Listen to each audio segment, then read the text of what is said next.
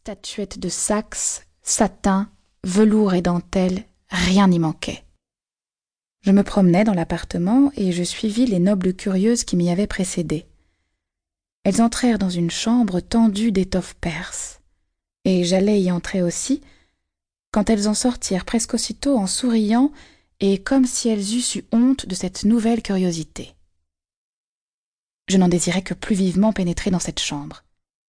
C'était le cabinet de toilette, revêtu de ses plus minutieux détails, dans lesquels paraissait s'être développée au plus haut point la prodigalité de la morte.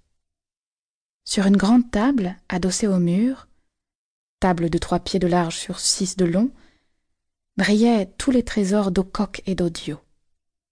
C'était là une magnifique collection, et pas un de ces mille objets, si nécessaires à la toilette d'une femme comme celle chez qui nous étions, n'était en autre métal qu'or ou argent. Cependant, cette collection n'avait pu se faire que peu à peu, et ce n'était pas le même amour qui l'avait complété.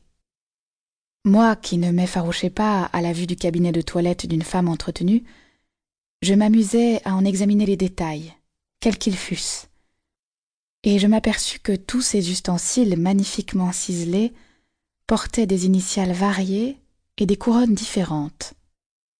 Je regardais ces choses, dont chacune me représentait une prostitution de la pauvre fille, et je me disais que Dieu avait été clément pour elle, puisqu'il n'avait pas permis qu'elle en arrivât au châtiment ordinaire, et qu'il l'avait laissée mourir dans son luxe et sa beauté avant la vieillesse, cette première mort des courtisanes. En effet, quoi de plus triste à voir que la vieillesse du vice, surtout chez la femme Elle ne renferme aucune dignité et n'inspire aucun intérêt. Ce repentir éternel, non pas de la mauvaise route suivie, mais des calculs mal faits et de l'argent mal employé, est une des plus attristantes choses que l'on puisse entendre. J'ai connu une ancienne femme galante à qui il ne restait plus de son passé qu'une fille presque aussi belle que, au dire de ses contemporains, avait été sa mère. Cette pauvre enfant, à qui sa mère n'avait jamais dit Tu es ma fille, que pour lui ordonner de nourrir sa vieillesse comme elle-même avait nourri son enfance, cette pauvre créature se nommait Louise, et obéissant à sa mère, elle se livrait sans volonté, sans passion, sans plaisir, comme elle eût fait un métier si l'on eût songé à lui en apprendre un. La vue continuelle de la débauche, une débauche précoce, alimentée par l'état continuellement maladif de cette fille, avait éteint en elle l'intelligence du mal et du bien que Dieu lui avait donné peut-être, mais qu'il n'était venu à l'idée de personne de développer.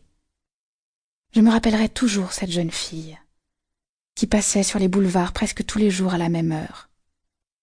Sa mère l'accompagnait sans cesse, aussi assidûment qu'une vraie mère eût accompagné sa vraie fille. J'étais bien jeune alors, et prêt à accepter pour moi la facile morale de mon siècle. Je me souviens cependant que la vue de cette surveillance scandaleuse m'inspirait le mépris et le dégoût. Joignez à cela que jamais visage de vierge n'eut un pareil sentiment d'innocence une pareille expression de souffrance mélancolique. On eût dit une figure de la résignation. Un jour, le visage de cette fille s'éclaira.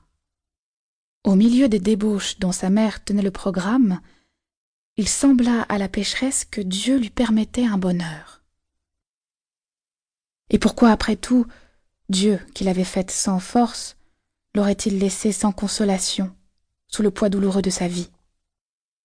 Un jour donc, elle s'aperçut qu'elle était enceinte, et ce qu'il y avait en elle de chaste encore tressaillit de joie. L'âme a d'étranges refuges. Louise courut annoncer à sa mère cette nouvelle qui la rendait si joyeuse. C'est honteux à dire. Cependant, nous ne faisons pas ici de l'immoralité à plaisir.